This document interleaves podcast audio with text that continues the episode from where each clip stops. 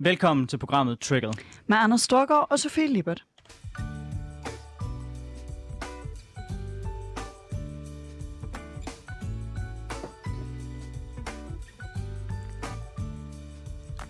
Så er vi tilbage i programmet, hvor vi vender ugens vigtigste politiske historier med gæster, der har skarpe holdninger, store visioner og markante meninger.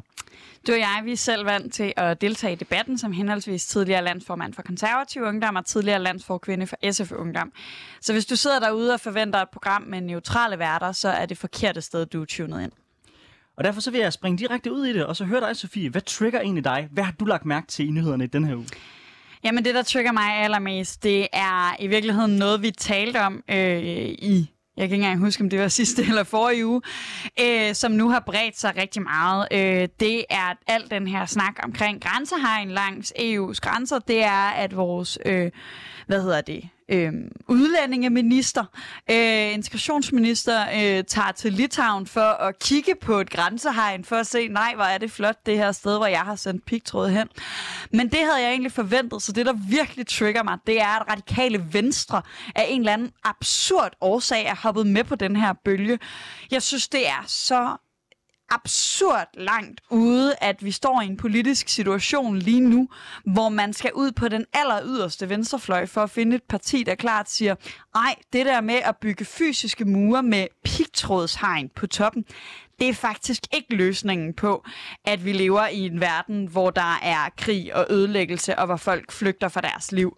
Jeg synes, det er sindssygt ærgerligt. Jeg føler mig underligt fortabt øh, i et eller andet. Øh, min fortælling om, at vi havde tre støttepartier, der var klar til at sige nej til regeringen, når den her slags skete, er, er totalt knust på sådan en underlig... Øh, ja, jeg, jeg er virkelig triggeret over, at radikale... Øh, jeg, jeg ser det som ren populisme, jeg ser det som ren hov, vi står dårligt i meningsmålingerne, nu skal vi også være for grænsehegn. Jeg synes, det er sindssygt nederen. Ja, jeg er jo så omvendt en lille smule optimistisk på baggrund af det. Altså, jeg er konservativ og ser mig selv som værende stærk pro-europæer. Øhm, men jeg har jo altid ment, at hele fundamentet for det, det er, at man har nogle stærke ydre grænser. For du kan ikke fjerne grænsekontrollen mellem landene, uden så samtidig sikre, at der er styr på de ydre grænser. Jeg er helt med på, at man kan diskutere, hvorvidt det er pigtrådshegn, eller sådan, altså, hvad er det for magtmidler, vi skal bruge ved grænserne, synes jeg er en fair nok debat. Men jeg synes jo egentlig bare, det er lidt kærkommende, at radikale anerkender, at det er simpelthen nødvendigt, hvis du skal have styr på de ydre grænser, og sikre, at du i hvert fald bliver nødt til på et eller andet tidspunkt også at bruge nogle hårde magtmidler. Så kan man sagtens, ha, sagtens have en holdning til, man synes, Europa bør tage imod flere flygtninge. Man kan også sagtens have en, have en holdning til, at det skal foregå på så human en måde som overhovedet muligt. Men når du har en grænse, så er det i sidste ende en anerkendelse af, at hvis der er nogle mennesker, der, der prøver med vold og prøver at forsere den, så bliver man nødt til for at sikre suveræniteten og holde dem ude. Og det må man jo gøre med de magtmidler, der er nødvendige. Jeg tror måske, at mit største issue lige her er, at øh, det er jeg ikke enig i. Altså, jeg er ikke enig i, øh, og det er nok fordi, jeg ikke er enig i, at det er meningsfuldt at tale om grænser i en så global virkelighed, hvor de ting, vi foretager os, har så stor effekt på resten af, la- af verden, når de klimaflygtninge, der flygter, de i høj grad flygter, fordi Øh, Vesten har udledt for meget C O to i en lang, lang, lang årrække. Og når vi har været med til, de, til at starte de krige, som folk flygter fra, så synes jeg, det er fuldstændig meningsløst at tale om hårde grænser. Ja, og, og, og, og der... Ja, altså, det, det er klart, det er her, jeg ligesom træder af, fordi grundlæggende, så kan du godt have en holdning til, at du ønsker fuldstændig fri mo- mobilitet i verden. Men så længe det, vi har, det er fri mobilitet i Europa, så bliver du også nødt til at sætte en grænse øh, for det. Jeg er da enig i, at der, vi lever i en global verden, hvor man påvirker hinanden, og de udledninger, vi har klimamæssigt, påvirker også resten af, af verden. Men så længe vi har nationalstater, det kan jeg så mærke, du måske, måske ikke engang er tilhænger af, så er, det et, så er det helt grundlæggende et fundament for det, at der også er en form for grænse. Øh, og så længe, så længe vi har det, så kræver det også en form for grænsekontrol. Og jeg har ikke lyst til at leve i en verden, hvor der ikke er nogen grænser. For selvom det lyder utroligt smukt, så har, det, så har virkeligheden det med, synes jeg, at blive knap så smukt, når man ser på, hvordan det bliver i praksis. Jeg vil i virkeligheden bare allerhelst leve i en meget fin Beatles-sang. øh, men det får jeg ikke lov til i dag. Øh, jeg får til gengæld lov at høre dig, Anders. Hvad trigger dig? Det, der trigger mig, det er verdens afhængighed af Kina. Nu har vi i de seneste par uger snakket om det kinesiske ejendomsspekulantfirma Evergrande, der har en gæld på svimlende et tusind ni hundrede femogtyve milliarder. Det svarer til cirka Danmarks B N P. Og man var så bange for, at det firma krakkede, at man var bekymret for, at det kunne starte en ny finanskrise. Ikke kun i Kina, der i mange år har kørt dybt forgældet øh, for at sikre øh, en vækst, så, så det kommunistiske parti fortsat kan sidde ved magten. Nej, faktisk også her i Europa, hvor man var bange for, at det ville få hele vores aktiemarked til at crash også. Vores egen aktiemarked røg ned med to komma fem procent. I dag, der er aktiemarkedet igen blodrødt, fordi man har valgt at suspendere handelen med Evergrande. Og den her krise er ikke slut endnu. Men det er som om, at det eneste fokus, der er, det er fokuset på, at de er i krise, og at der er gæld i Kina, men ikke så meget på, hvordan i alverden vi er havnet i den situation, at vi lige nu sidder og afventer, hvorvidt det kommunistiske regime har til sinde at bæle en af deres skodvirksomheder ud, fordi ellers så ender vi også med at ryge i en finanskrise. Så er der jo et eller andet politisk set, vi har gjort fuldstændig forkert, for vi skal simpelthen ikke økonomisk være så drønafhængige af, hvad Xi Jinping lige ønsker at gøre, når han vågner op i morgen. Vi skal ikke økonomisk være så drønafhængige af, hvad nogen virksomhed har stående på bundlinjen. Jeg tror, at for mig er det her... Jeg er ikke nødvendigvis uenig med dig. Jeg synes også, at, at vi som samfund, som verdenssamfund, er for afhængige af Kina, men jeg synes også, at vi er for afhængige af U S A. Jeg synes også, det er for dårligt, når det er store virksomheder på Wall Street, der krakker. Jeg synes generelt, vi har et kæmpe problem i... Og det, jeg ved godt, at du ikke nødvendigvis er uenig med mig, men jeg synes, vi har et kæmpe problem i, hvor mange virksomheder og banker og pisser og lort, der er blevet too big to fail, øh, og ender i, og vi er endt i en situation, hvor det er nogle monopoler, og vel at mærke nogle virksomhedsmonopoler, der afgør øh, hele verdens økonomi. Øh, og vi har et kæmpe problem, når vi snakker risikovillighed, men, men det korte og det lange er, at risikovilligheden i de her store virksomheder, den går skud over os alle sammen, også os, der ikke var villige til at tage den risiko. Ja, og siden jeg tror på det frie marked, så mener jeg selvfølgelig også, at det er vigtigt, at vi ikke har monopoldannelse og deler nogle af dine bekymringer, og måske ikke helt enige i dine løsninger. Men du må også anerkende, at der er trods alt forskel på at være afhængig af en amerikansk virksomhed, og så være afhængig af det kommunistiske diktatur. Altså, jeg synes godt nok, godt nok at det her det er et skridt værre, fordi det, den her krise jo også viser, det er, at vi er blevet så afhængige nu, at vi i virkeligheden bare sidder som passive tilskuere i Xi Jinping's show. Hvem siger, at han ikke kan udnytte det fremadrettet? Hvis han ved, at vi er så bange for, at der er et eller andet kinesisk øh, firma, der går, der går på røven, det kan han jo bruge strategisk. Det, det, altså, derfor er det for mig at se skridtet værre. Så kan man sagtens diskutere problemer i forhold til det amerikanske aktiemarked og vores globaliserede verden. Fair nok, det er fint nok at have en debat om, men for mig at se, er det bare skridtet værre, når det er en mand, der smider folk i en koncentrationslejr, vi sidder og afhænger af. Jamen, det kan jeg egentlig godt blive, blive enig med dig i, at det er værre, fordi det er, er en diktator, men jeg synes godt nok også, at der er, er meget ved mig, der gør ondt på, hvor, hvor stor afhængighed øh, vi i hele verden har af mænd som øh, Elon Musk og... Øh, altså store øh, Jeff Bezos, alle de her enormt magtfulde mænd, som ikke er demokratisk valgt, fuldstændig ligesom Xi Jinping jo ikke er, let's face it. Øh, altså, at vi har en masse mennesker, der får noget fuldstændig grotesk magt ud af, at vi har nogle meget store virksomheder, som vi som verdenssamfund ikke kan tåle, ikke klarer det godt, og vi så ender med, enten gennem øh, den kinesiske stat, er der nogle kinesere, der ender med at bæle nogle store virksomheder ud, eller vi ender med at gøre det, når det sker i Danmark, når det sker øh, på Wall Street, er der nogle amerikanere, der ender med at skulle betale for, at de her kæmpe virksomheder med mega magtfulde mænd, de ender med at skulle, øh, skulle bæles ud. Så jeg er Jeg deler din frygt, men jeg tror, at, at jeg spreder min frygt øh, lidt tyndere ud, end du gør. Det tror jeg faktisk ikke engang. Jeg er, jeg er også stærkt bekymret for det, for det europæiske og amerikanske aktiemarked, som lige nu, hvis du spørger mig, er totalt overbloated. Altså, det, bare den danske aktiemarked er blevet fordoblet på to år. Altså, det er jo helt vildt.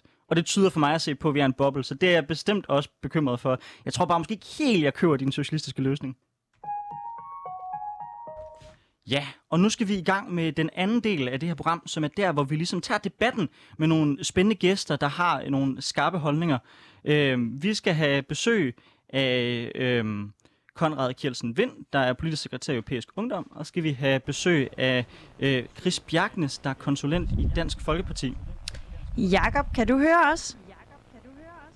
Det kan jeg da. Fantastisk. Vi har en lille smule ekko på dig, men jeg håber, det går. Øh, ja, det håber jeg også. Du er med, som de fleste kan høre, øh, nok øh, over en øh, forbindelse her. Det er derfor, vi har en lille smule ekko, men hvis du kan høre os, og vi kan høre dig, så tænker jeg, at den går vi bare med. Øh, hvad hedder det? Jeg kunne godt tænke mig først at høre dig, Øh, vi skal lige om lidt snakke om Brexit, vi skal snakke om E U, du kommer fra Europæisk Ungdom, hvor du er politisk sekretær. Men er der noget andet, du den seneste uge har lagt mærke til? Ja, jeg tror også, det var det, I talte indledningsvis om. Øhm, det her med, med Fort Europa, som er blevet en, en stor diskussion nu. Øhm, hvor som du fremhæver, Sofie Lippert, at øhm, radikale venstre, de nu ser ud til at, at gå ind for, for meget hårde ydre grænser. Øhm, hvis det også kræver, at man sætter pigtrådstegn op, for eksempel øh, til grænsen til Belarus. Øhm, det er i hvert fald noget, jeg, jeg er blevet, blevet meget mærke i den, i den sidste uge. Og Jacob, hvordan, hvordan har en, en, en pro-europæer fra Europæisk Ungdom det som det spørgsmål? Altså, jeg, jeg tænker også, det må være lidt dilemmafyldt farvand for dig. Altså, jeg tænker, I er jo netop stærkt tilhængere af Schengen-samarbejdet, som jo også forudsætter, at der er styr på de ydre grænser. Altså, hvor placerer du dig henne i den debat? Ja, det, det er et stort dilemma for, for Europæisk Ungdom, tror jeg, også for mig selv. Øhm, det er klart, at, at vi Europæisk Ungdom går ind for, at vi har stærke ydre grænser. Vi går ind for et styrket Frontex, der selvfølgelig lever op til menneskerettighederne, når de, når de agerer, for eksempel mod den tyrkiske grænse. Øhm, men samtidig også vil, vil jeg personligt sige, at, at, at løsningen måske ikke er, at vi, vi sætter pigtrådshegn op ved de europæiske grænser. Det virker meget uværdigt. Jeg får også nogle trumpistiske vibes øhm, for det. Og så spørgsmålet er, om der ikke er andre måder, hvorpå vi kan beskytte de ydre grænser på. Hvad er løsningen så? Øhm, løsningen det er et, et styrket Frontex-samarbejde. Øhm, vi kan også se, at hvis vi ser i fremtiden konsekvensen af de mange klimaflygtninge, som Sofie snakkede om indledningsvis, så er det jo også at gøre noget ved, ved klimakrisen hurtigst muligt, mm. så vi undgår de her kæmpe, kæmpe migrationsstrømme. Det tror jeg bestemt, vi er, vi er enige i, også her i studiet. Ja, og øh, vi venter lige øh, et øjeblik på, at vi får vores anden gæst i studiet. Øhm, han er lige på trapperne. Øhm, men jeg tænker, at vi så småt går i gang med at snakke om, hvad det er, vi skal diskutere i dag.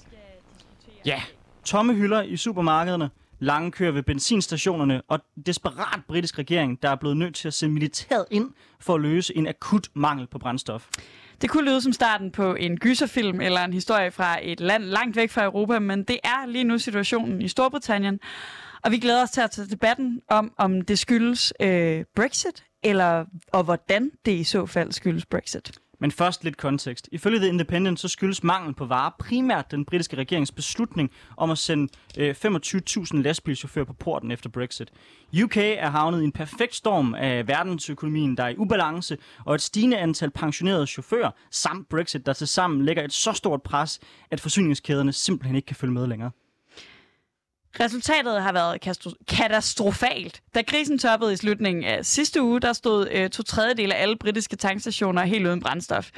Og den britiske regering har nu indsat militæret for at køre lastbiler, så varerne når frem. Og øh, så har de udstedt midlertidige visa til lastbilchauffører, men det er usandsynligt, at det kan løse den langsigtede mangel på lastbilchauffører. Så hvad kan vi lære af det kaos, vi ser i Storbritannien disse dage? Er det resultatet af Brexit og et bevis på, at alle de værste skræmmekampagner om, hvad det vil betyde at forlade E U, de faktisk var sande? Eller er prisen for at forlade øh, E U det hele værd? Vi tager debatten lige nu i Triggled. Og jeg kunne godt tænke mig at starte med at høre dig, Jacob. Hvilken følelse giver det dig nede i maven som politisk sekretær for Europæisk Ungdom at kigge på det, der sker i Storbritannien lige nu? Ja, det, det er sådan lidt ambivalent følelse for mig, øh, fordi på den ene side øh, vil jeg jo gerne have ondt af britterne helt vildt meget. Altså, tænk, tænk at leve i et så velfungerende land, et af verdens største økonomier, og så opleve, at der ikke er varer på hylderne, og der er helt vildt, altså kilometervis lange bilkøer til tankstationerne, hvor folk slås om, om benzin. Altså, det virker meget, meget absurd. Øhm, men, men på den anden side har jeg sådan lidt, altså, told you, øhm, de vidste godt, hvad de stemte for Brexit. De vidste godt, at det her det vil være konsekvensen, og den britiske regering har været så dårlig til at øh, håndtere den her krise og virkelig komme Brexit i forkøbet faktisk, hvis det var, øh, hvis det, var øh, det, man ville. Øhm, så jeg, jeg har den her ambivalente følelse, så det, det, det er sådan lidt øh, det er tvetydigt for mig. Hvad vil du sige til dem, der måske vil stille sig skeptiske over for den analyse, og vil man sige, det her, det er jo ikke bare et problem, der er i Storbritannien, det er faktisk et problem, der er på hele det globale marked i forhold til forsyningskæder, øh, og at årsagen til Storbritannien særligt bliver ramt, det mere skyldes sådan nogle lokale forhold, nemlig at der er mange øh, britiske las- lastvognschauffører, øh, der går i pan- der går på pension i disse dage. Hvad vil du svare til den form for skepsis over for, at det er Brexit, der er årsagen? Ja, altså, jeg kan starte med at sige, at da jeg, da jeg gik ind i Brugsen i dag, så så jeg ikke nogen tomme hylder øh, her midt i København. Øhm, det er heller ikke noget, jeg har lagt mærke til de sidste par uger, hvor det her forløb også har, øh, har fundet sted. Øh, det er heller ikke noget, vi har set sådan i andre lande i Europa. Øh, så jeg tror overhovedet ikke, det har noget med, med corona at gøre, men det er en direkte konsekvens af Brexit. Fordi det er jo klart, at når du er med i E U, så har du arbejdskraftens fri bevægelighed. Øh, og det betyder jo, at du for eksempel øh, lastbilchauffører kan, kan have kontrakter og kan arbejde i Storbritannien. Men så snart Storbritannien træder ud af E U, så er det jo klart, at de er nødt til at forlade landet. Øhm, og det må jeg sige, det er jo naturlig konsekvens af Brexit, så der er overhovedet ingen tvivl om det. Men altså, det at de her lastbil, lastbilchauffører, de har forladt landet, øh, er jo mere et resultat af en beslutning, man har taget bagefter om, at man ønskede, at de skulle ud af landet. Man kunne vel sagtens have placeret sig i en position som britisk regering, hvor man havde sagt, jamen altså, vi har forladt E U, men vi synes stadigvæk, at de arbejdere, vi har her, skal have mulighed for at være her.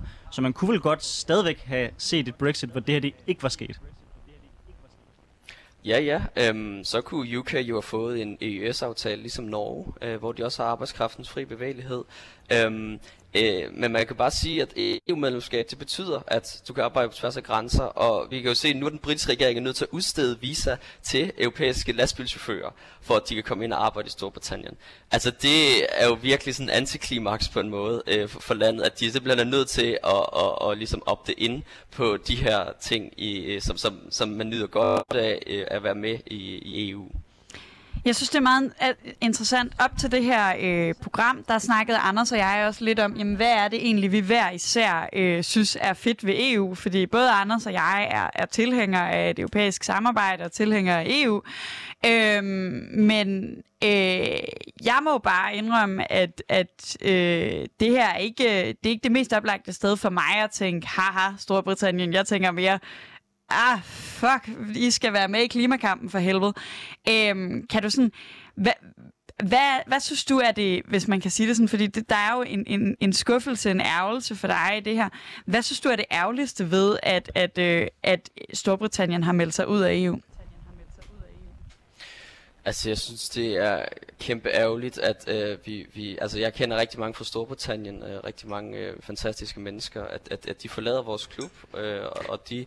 Altså, selvom niogfyrre procent stadig for at blive, øh, så bliver de, de tvunget ud af E U gennem den her øh, form for Brexit, som har betydet, at der ikke er varer på hylderne. Altså, det må, vi, må, vi må lige overveje, hvor absurd den her tanke er.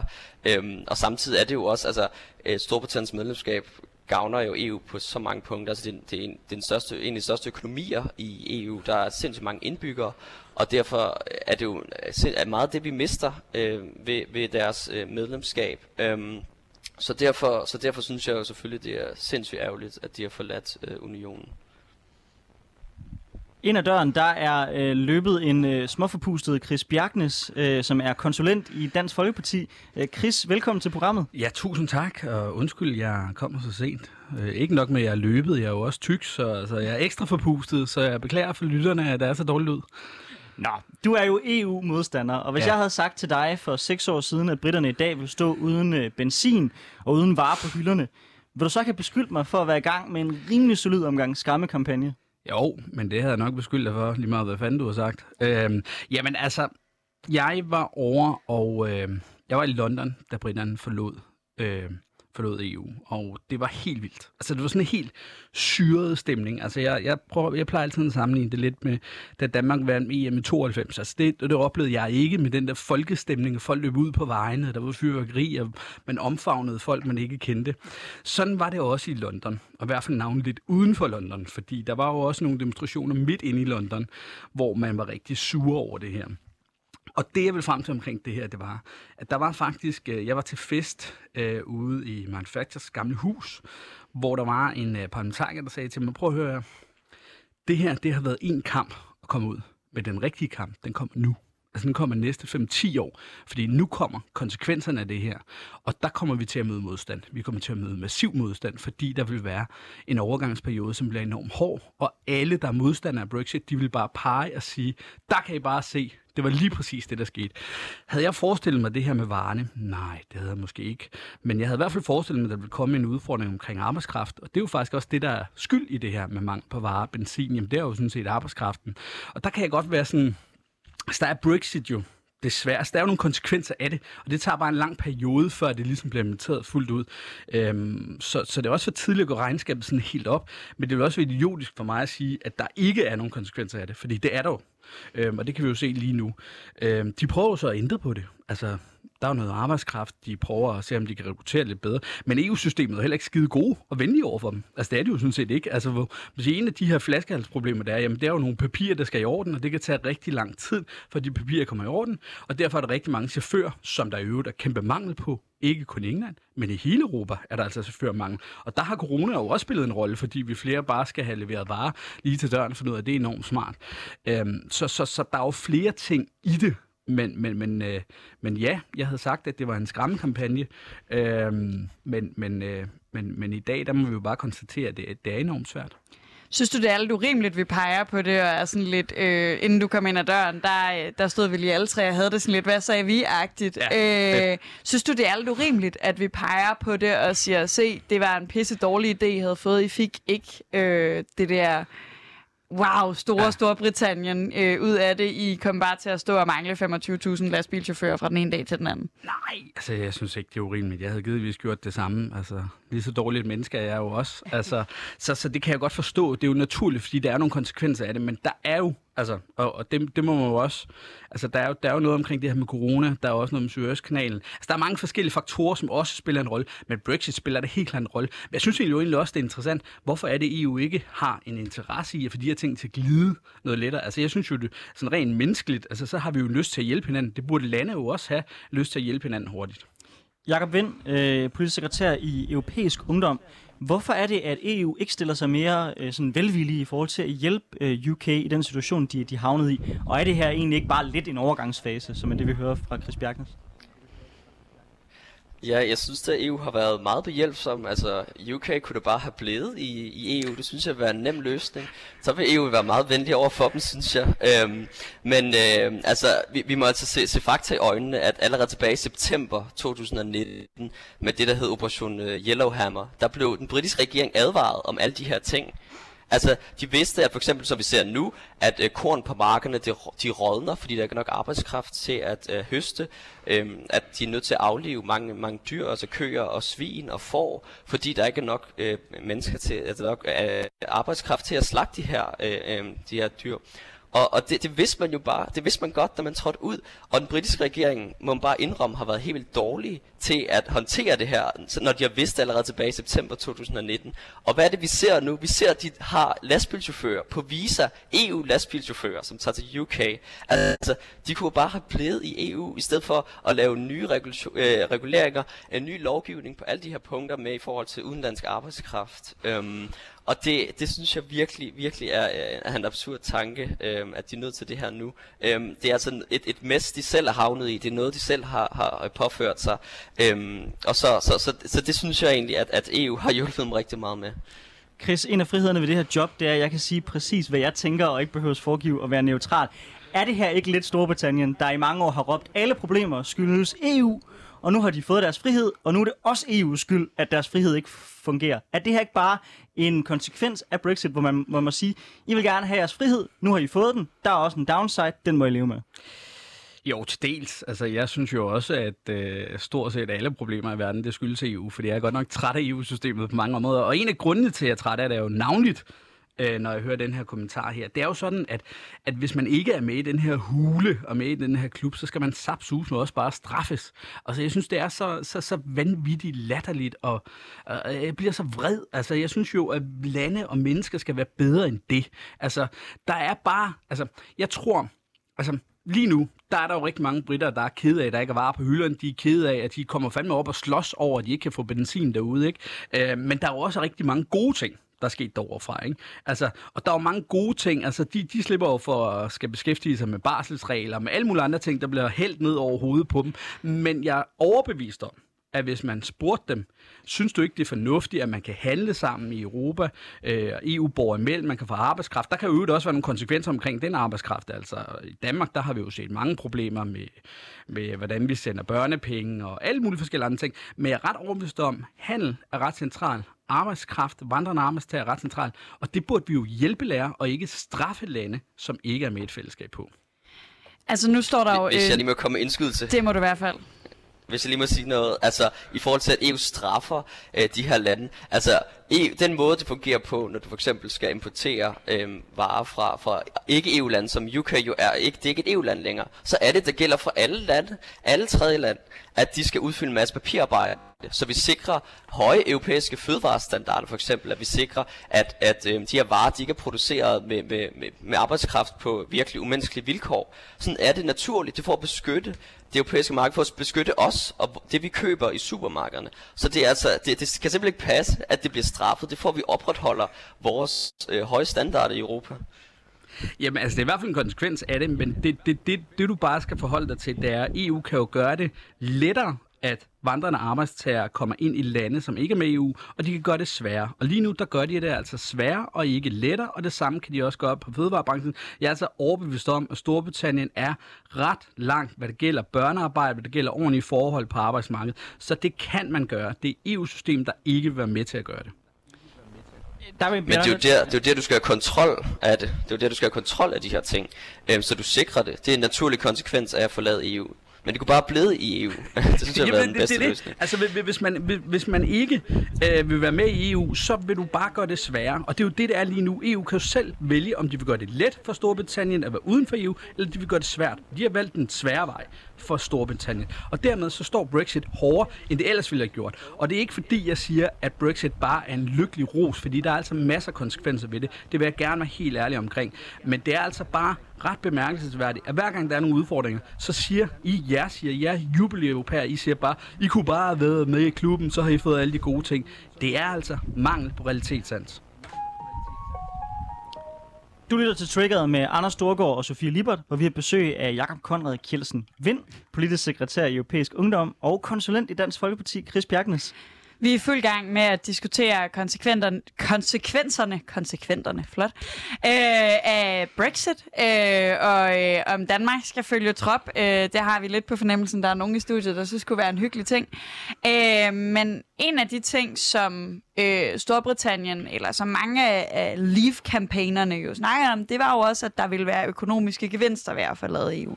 Og jeg er med på, at man skal ikke, øh, man skal ikke græde for tidligt, men øh, The Center for European Reform øh, vurderer, at det har kostet indtil videre i sådan, øh, altså ved at forlade øh, det indre marked, har det kostet øh, Storbritannien cirka ti billioner pund. Det svarer til, øh, øh, nej, undskyld, det var mig, der oversat øh, for nemt, ti milliarder pund. Det svarer til otte komma seksogfirs komma ni milliarder danske kroner. Ja, Der, det er matematikeren, der er god til at oversætte her.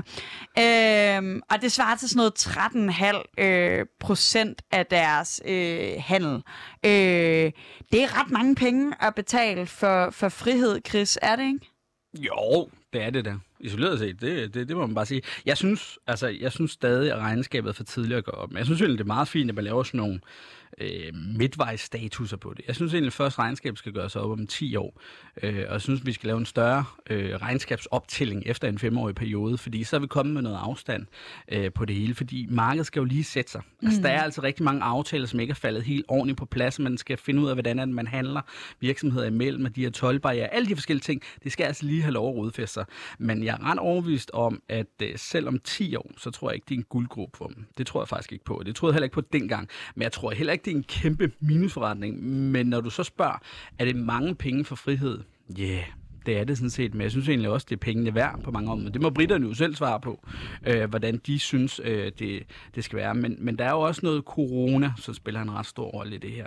Og det, det, det er ret overbevist om. Altså i hvert fald, da jeg var i London og skulle opleve det her Brexit, der talte vi ikke om corona. Det kan godt være, at de var uvidende, men det kan også bare være, at de var ligesom os danskere, de simpelthen ikke vidste, at det eksisterede nu. Men Chris, selv, selv hvis man ser på handelen mellem E U og U K, så kan man jo se, hvis du trækker corona ud af det, simpelthen ved at se på, altså er den store, er Storbritanniens handel til E U, er den mindre nede end den europæiske handel til U K, så kan du se et ret markant fald. Øh, men jeg synes, det er interessant, du siger det her med, at du godt vidste, det ikke var en guldgruppe, fordi hvis man hørte mange af de sådan, fremmeste Brexit-fortalere, så sagde de jo, folk kommer til at stå i kø for at lave handelsaftaler med os. Og for det første har det virket til, at det har været meget svært for Storbritannien at kunne lave de her handelsaftaler, og de handelsaftaler, de har lavet indtil nu, har været på enten samme eller dårligere vilkår, end dem de havde, da de var medlem af E U. Så er der måske en pointe i, at det er enormt svært at forhandle store handelsaftaler igennem, når man bare er et enkelt land? Ja, det er da helt klart. Altså det er da sværere, end når man er flere lande. Det giver også sig selv, der er nogle stordriftsfordele, at man, man, man står stærkere i en forhandlingssituation. Altså man kan sige, jeg synes jo, altså... Ligesom jer, så interesserer mig jo øh, sådan gennemsnitligt for politik, og synes jo, politisk kampagne er interessante. Og øh, jeg synes jo, det var vanvittigt interessant at følge med i, hvad der foregik derovre.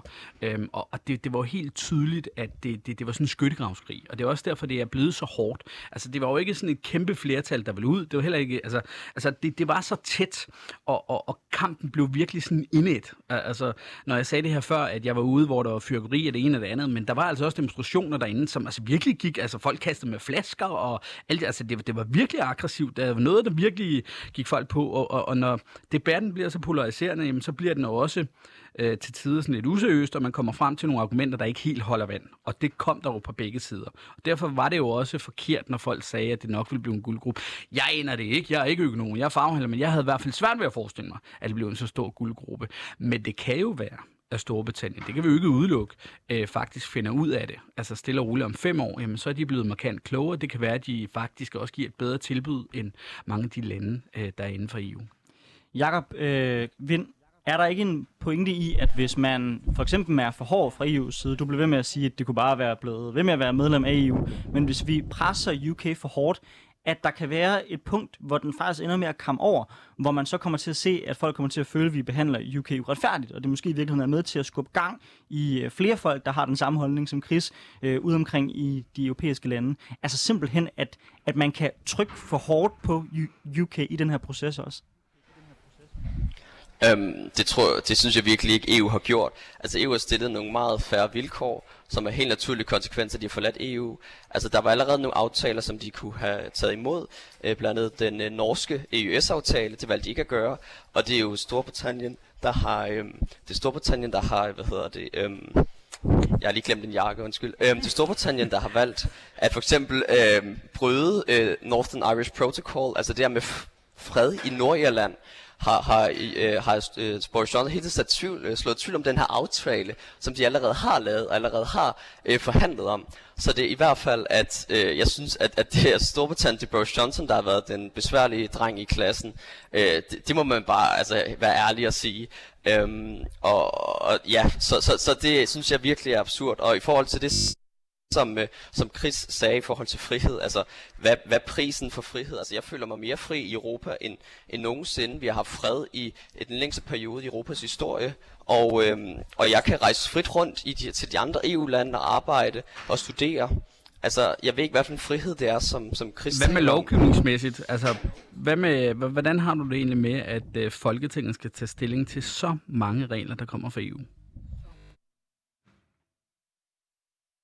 Regler, øh, eller det er, det er ikke mange regler, synes jeg, og det er også nogle, vi selv har indflydelse på, øh, som vi kan stemme nej til. Så det er egentlig det er, det er absurd at sige, at, at E U pålægger os noget, når vi selv kan bestemme, at det, det simpelthen er os, der sidder med til forhandlingsbordet, det er os, der stemmer for, det er os, der stemmer imod.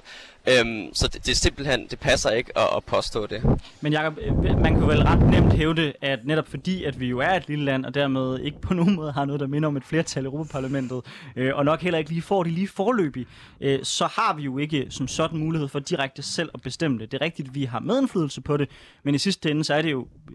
grundlæggende, fordi det er sådan, E U fungerer jo en sammenhæng mellem, hvad de europæiske stater gerne vil i fællesskab, og dermed kan Danmark ikke selv styre øh, deres lovgivning på sådan nogle områder som det her. Er du med os, Jacob? Jeg tror muligvis, vi har tabt Jacob. Øh, øh, så, så vi lægger lige bolden øh, over til... Det, det, det, det, vi har ja. Jacob med igen. Jacob, du var lige ude øh, kortvejen, så hvis du vil starte forfra. Ja, det vil jeg gerne gøre. Øhm, altså, det, det er evident, at, at småstater har sindssygt meget gavn af at være med i E U. Det er jo her, vi netop har indflydelse. Det er netop her, hvor vi kan sætte dagsordenen sammen med de andre E U-lande. Det er her, vi har indflydelse på, på alt det lovgivning, alle de politikker, som kommer igennem i E U. Så det, det, det kan simpelthen ikke passe at sige, at vi mister noget suverænitet, vi mister noget selvbestemmelse, at sige, at vi er med i E U. Den bliver ligefrem styrket af med det europæiske samarbejde. Vi kan sidde med ved forhandlingsbordet. Og vi kan se, konsekvensen af det nu, U K kan ikke sidde med.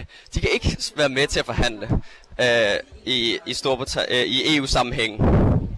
Chris, Chris, et flertal af den danske befolkning, eller i hvert fald det danske folketing, har forpligtet os på at indgå i samarbejder, hvorpå vi udliciterer magt. Vi kan jo tage den tilbage igen ved at melde os ud af E U, hvis det er det, vi ønsker. Øhm, og samtidig så kan man jo netop sige det her med, at lande, der er uden for E U, som for eksempel Norge, jo langt hen ad vejen ender med at kopiere lige så meget lovgivning, som vi gør i Danmark. Så er der ikke en pointe i, at det er lidt at male fanden på væggen og fremstille det, som om vi har mistet kontrollen over vores egen lov? Altså, det er jo ikke alt, der kommer fra E U, som er helt idiotisk. Så bliver jeg sikkert eksploderet, når jeg kommer tilbage på Christiansborg. Men, øh, men jeg må bare sige, at altså, det kan godt være, at Jacob han er meget glad for, for de, øh, de, de, de få parlamentarikere, vi har dernede. Øh, men, men, men, og de der dygtige, øh, det, det, det må jeg bare sige, men så dygtige er de altså heller ikke. Altså, for at sige det som det er. Altså, de tretten personer kan altså ikke have så markant indflydelse på hele Europaparlamentet.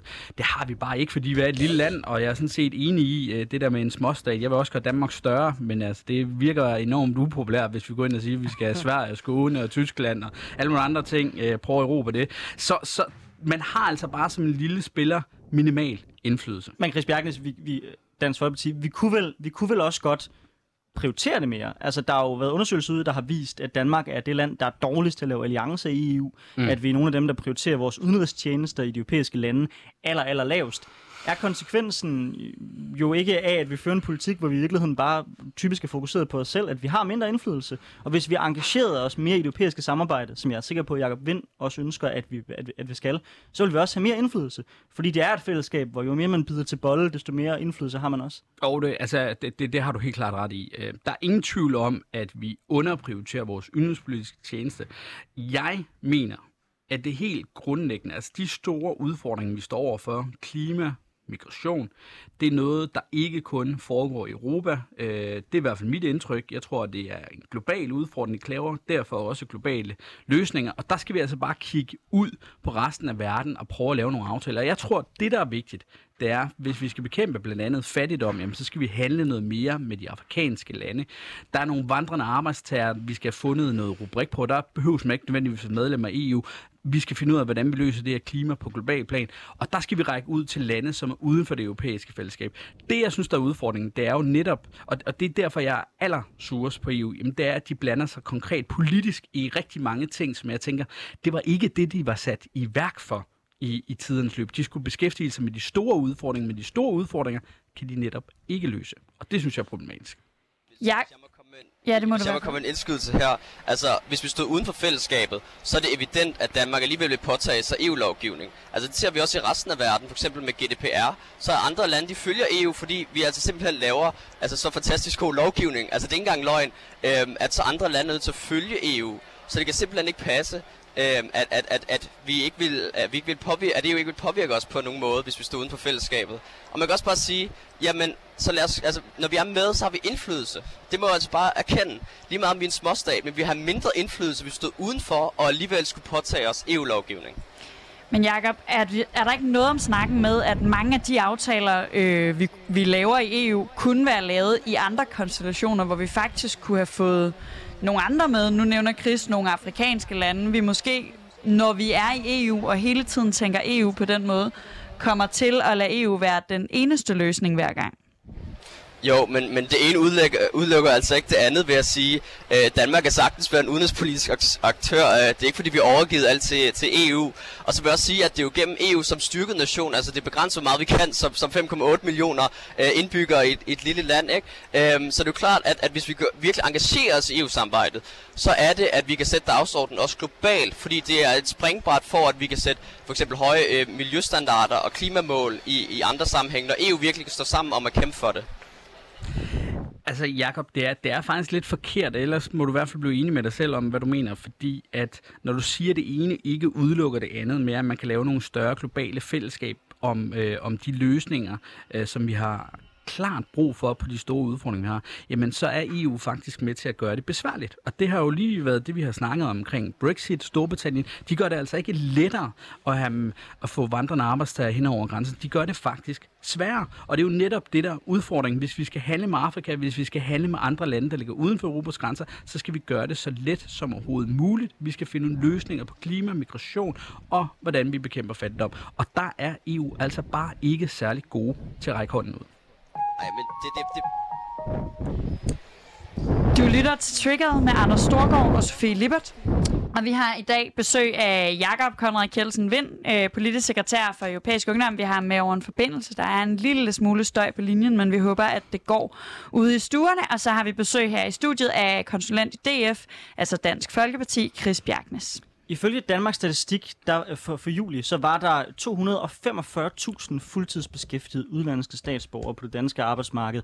Det er folk, der varetager øh, jobs i nærmest alle sektorer, og som øh, spiller en afgørende rolle for, hvordan vores arbejdsmarked fungerer. Chris Bjergnes, hvis vi øh, valgte at melde os ud af E U, er du ikke bekymret for, at vi havner i samme situation som Storbritannien? Jo, helt klart. Altså, altså, det bekymrer mig helt sindssygt. Altså, en af grunden til, at jeg blandt andet kom for sent, var jo, at vi, vi sad og drøftede det på et møde, altså, hvor vi simpelthen...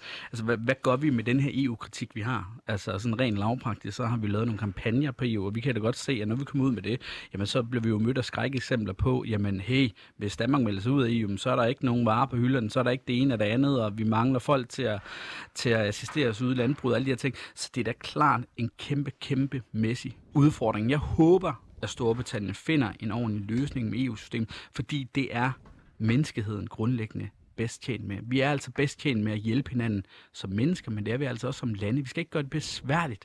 Vi skal ikke gøre det besværligt for Storbritannien, fordi de har valgt at forlade E U. Jeg har øh, taget et lille tweet med, fordi det her det er et af de steder, hvor jeg synes, den her debat bliver svær. Jeg er meget stor tilhænger af, at vi bliver i et europæisk samfund, men ellers samarbejde. Øh, men jeg har taget det her tweet fra øh, Susanna Dyr-Greenside med. Hun er øh, formand for øh, hvad hedder det, Folkebevægelsen imod E U, og hun skriver på Twitter, Brexit og pandemien tydeliggør det problematiske i vores afhængighed af underbetalt arbejdskraft. Citat, the labor shortage are a moment of reckoning. If we just use them to bicker about Brexit, we will drown out the real lessons in the noise. Og så har hun et link, som jeg ikke vil læse alt op, hvad der står med. Men jeg bliver nødt til at give hende ret her, fordi noget af det, jeg kan mærke, der gør ondt i min mave ved det her, det er, at mit bedste argument, og det vi slår på øh, Storbritannien med lige nu, det er, øh, haha, nu har I ikke længere adgang til den underbetalte arbejdskraft. Og Jakob, jeg kunne godt tænke mig at høre dig, er det ikke et problem, hvis det argument, vi som pro-europæere hiver frem lige nu imod Brexit, det er, at så får man ikke lov til at få underbetalt arbejdskraft fra Østeuropa længere? Um, altså, nu vil jeg gerne sådan antaste problemet, eller hvad hedder det, den tese om, at, at det er underbetalt arbejdskraft, der, der kommer til, til E U. Altså, vi kan se, at E U de prøver faktisk at, at lave høje standarder, for eksempel med, med arbejdstimer, mange timer med arbejde øh, på tværs af E U-grænsen. De prøver at sætte standarder, men det er altså igen det medlemslandene, der ikke har lyst til at lave fælles europæiske standarder. Så det vil jeg sige, at, at, at, at det er altså sådan, vi skal, vi skal vende den debat der. Øhm, så, så hvis vi faktisk engagerer os, vi faktisk er med, har indflydelse og positiv over for det, som øh, Europakommissionen faktisk stiller forslag, så kunne det være, at vi kunne ændre den måde arbejdskraftens fri bevægelighed, så det bliver mere fair, mere retfærdigt, øh, og, og, og, mere, og vi får et mere lige Europa. Men en af grundene til, at lande som Danmark for eksempel øh, ikke øh, jubler hver gang vi vil sætte fælles standarder, det er jo, at de standarder, vi i så fald vil ende med at sætte, vil være meget langt under de dan- standarder, der normalt er på det danske arbejdsmarked. Fordi på trods af, at vi har meget til fælles i E U, så er der jo en verden til forskel på et polsk arbejdsmarked og et dansk arbejdsmarked, og den frygt, som, som også pro-europæere på venstrefløjen af og til ytrer i de her, t- de her ting, er jo, at vi ender med at sætte for lave standarder, der faktisk kommer til at svække øh, nogle af de arbejdsmarkeder, vi har i Europa, hvor der er virkelig gode vilkår for øh, arbejdstagere, for eksempel det danske, det svenske. Øh, er, det ikke, altså, har, er det ikke en risiko, vi som pro-europæere bliver nødt til også at tage seriøst? Jo, det, det er helt klart en, en risiko, øh, man er nødt til at tage seriøst. Men E U er faktisk meget forstående over for den danske situation. Og det har de også erkendt, at, at danske har en, vi har en fantastisk, fantastisk arbejdsmarkedsmodel i Danmark. Og det er noget, de gerne vil eksportere til, til de andre E U-lande. Øhm, det har vi set blandt andet med det seneste forslag om europæisk mindsteløn, hvor man siger, okay, i Danmark, der kommer ikke det her, det her ikke til at gælde, men vi sætter standarden, vi skal have præcedens i andre E U-lande, for at de for eksempel kan have stærke fagforeninger, og at løn og arbejdsvilkår bliver bestemt mellem arbejdsgiver og fagforeninger. Så vi ser altså, E U er frontrunner på det her øh, punkt. De gør noget, men igen ser vi dansk skepsis, der, der sætter en, en stopper for det her. Og det synes jeg bare, at, at ja, det, det, det opsummerer det hele i en nødskal på en måde. Jeg synes, altså, altså, jeg synes den danske skeptisk på, altså, på arbejdsmarkedet, når vi snakker om østeuropæisk arbejdskraft, som er den primært store gruppe øh, af den arbejdskraft, vi får fra E U i Danmark, jamen den, den, den synes jeg egentlig begror på øh, en, en lang, stolt tradition, øh, både med trepartsforhandlinger, men også på, at man ønsker nogle ordentlige vilkår på det danske arbejdsmarked. Og vi ser altså bare, desværre også i Danmark, der er rigtig mange østeuropæere, der arbejder til ringe arbejdsvilkår, øh, eller på ringe arbejdsvilkår, de får dårlig løn, de har dårlige boligforhold, og de arbejder enormt mange timer, og vi ser navnlig i transportbranchen, hvor der er de her nullønskontrakter, hvor der er rigtig mange, der har rigtig ringe forhold. Og det, det, det, det er jeg rigtig træt af. Det synes jeg, man skal prøve at drøfte. Jeg synes også, man skal prøve at drøfte af, hvad er det helt præcis? Skal vi sende børnepenge hjem til de her mennesker, som aldrig har stillet deres sko i Danmark? Altså, der er mange problematikker i det, og hvis der skulle være noget godt omkring Brexit lige nu, vi kan hive ud, jamen, så er det jo faktisk, at de vognmænd, der er i Brexit, jamen, de får givetvis bedre løn, og de får bedre vilkår i fremtiden. Så det er da ret interessant. Ja, det er så sjovt, at de har valgt at tage europæiske lastbilchauffører tilbage igen til, til Storbritannien. Ja, det er de jo det, nødt til. Det er meget, meget komisk. Ja, det er de nemlig nødt til, fordi de ikke nyder godt af arbejdskraftens fri bevægelighed. Og det er også klart, at, at hvis du er sådan et land som Danmark og nægter at påvirke E U på, på en masse områder, hvis du nægter at engagere dig i europæisk samarbejde, øh, være med til at lancere nye idéer, nye visioner, og være med til at, faktisk, at sætte høje standarder, fordi den, vi er et forbillede som, som land, så det er også klart, at vi ser de her, de her realiteter med, at der, der er løndumping for eksempel, og der er dårlige arbejdsforhold, men, men, men synes og du, det er noget, vi prøver at bekæmpe. Men Jakob, synes du ikke, at, at Danmark har ret store visioner, når det gælder på arbejdsmarkedet? Synes du ikke, vi deltager ret meget i den europæiske kamp, når det handler om de her vandrende arbejdstager? Synes du ikke, vi har ret gode forhold i Danmark? Men på trods af det, så er der jo netop problemer med de her vandrende arbejdstager, fordi E U ikke er gode nok til at regulere derinde. Jo, og det er også det, at vi skal tage som naturlig konsekvens at sige, så er vi nødt til at, at, at lovgive mod det her. Så er vi nødt til at forbedre de her arbejdsforhold. Øhm, men det er klart, at, at en gennemsnitlig dansk familie i Danmark, vi tjener femogtres tusind kroner mere om året af, af det indre marked, af blandt andet arbejdskraftens fri bevægelighed. Altså det, det, det er helt altså enorme tal, som du skal kompensere for. Og det er jo klart, at alt er ikke perfekt ved E U. Det, det siger jeg heller ikke som, som, som øh, jubeleuropæer, som jeg blev kaldt.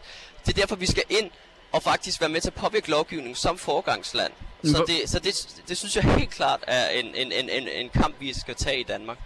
Men, men, men, men det, kan, altså det er jo fint nok, vi kan blive enige om her i radiokanalen, at vi skal gøre noget ved, at man sender børnepenge ud af landet. Vi skal gøre noget ved, at der er så ringe standarder. Men så længe det ikke bliver gjort, hvad skal vi så gøre? Altså, vi kan jo godt råbe op det i E U-parlamentet. Det er der jo ikke ret mange af de her politikere, der gør.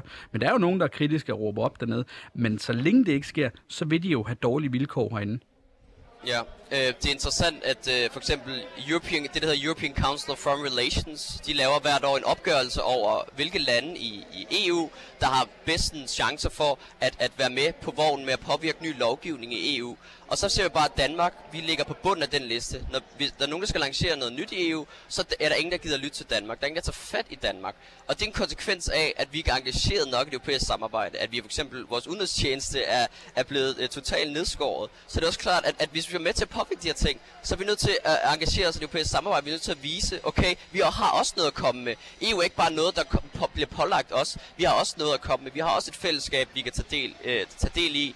Og faktisk øh, sætte sæt dagsordenen for alle mulige forskellige lovgivning. Og så vil jeg også bare sige i forhold til børnepenge, altså ja, det er sandt, at der er øh, store problematikker med for eksempel velfærdsturisme, men det er altså slet, slet, slet ikke så stort, som, som mange tror.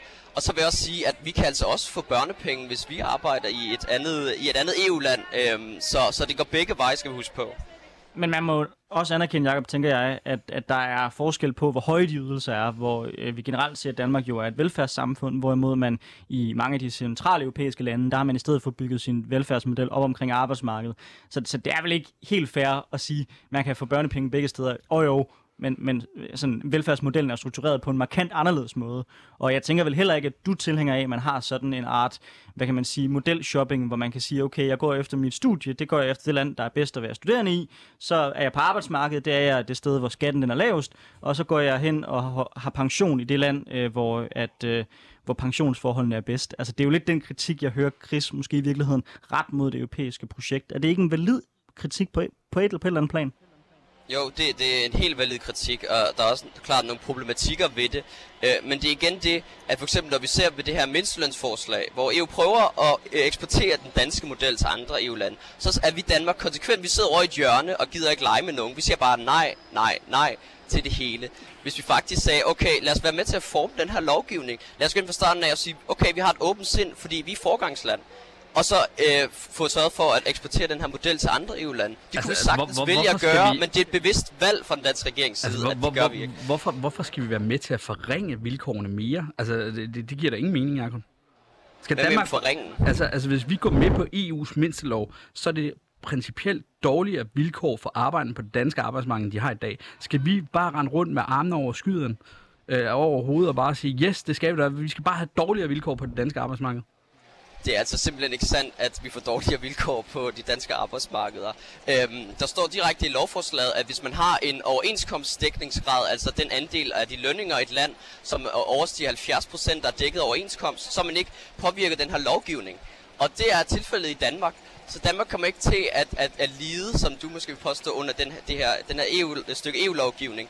Men man kan sige, derimod så styrker det de fagbevægelsen omkring Europa, fordi der står direkte, at vi skal styrke øh, hvad hedder det, det her danske model, som vi kalder det, i andre E U-lande. Og så det forstår jeg ikke. Jeg forstår ikke den modstand øh, mod det. Og det her er jo noget, der netop har delt øh, mange politiske aktører øh, længe. Altså Dansk Metal som fagforening har også været ude meget kraftigt og advaret mod det. Så det lader ikke til at være noget, fagforeningerne som sådan tager imod. Men jeg vil gerne prøve at løfte øh, debatten lige her på falderæbet til et højere niveau igen. Nu har vi talt øh, arbejdskraft, vi har talt prisen for Brexit, vi har talt om øh, U K generelt bliver næsten lidt mobbet af E U. Chris, altså... Er det ikke bare en sandhed, at nationalstater har altid mobbet de folk, der ikke var deres egen nationalstat, og prøvede at sikre deres egne interesser? Og det E U i virkeligheden er, det er jo en, en samling af nationalstater, der selvfølgelig prøver at skubbe deres interesser så langt som overhovedet muligt hen. Og at hvis de ikke gjorde det, så vil du stå på den anden side og så kritisere E U for at være for laissez-faire i forhold til lande, der ikke var en del af E U. Så er det ikke sådan lidt en kritik, hvor hvis E U er for hård mod tredje, tredje verdens lande, så vil, så vil du nok hvad man sige, jamen tænk hvor gode barrierer vi kunne have stillet op som land selv, og når de så gør det, så er det bare E U, der er onde og mobber lande udenfor. Så det du spørger mig om, det er om jeg ser E U som en stor mobbeklub, og, øh, og det må jeg bare sige, ja, det gør jeg. Jeg synes ikke, de behandler lande, som er uden for E U særlig godt, og jeg synes, man skal stoppe med at mobbe, øh, ikke kun i E U, men sådan i øh, generelt blandt mennesker, og så skal vi gøre livet lettere at leve, og vi skal gøre livet lettere at leve uden for E U og i samarbejde med E U. Det er simpelthen det vigtigste. Jakob, øh, er det i virkeligheden bare en måde at rotte sig sammen i, i skolegården, øh, hele det europæiske samarbejde? Uh, altså det der er i hvert fald uh, nogen, der, der synes, vil jeg sige. Uh, men jeg tror egentlig, det, det er en konsekvens af, at, at, at vi i Danmark har valgt at stille sig så, så, så regressivt i forhold til vores medlemskab.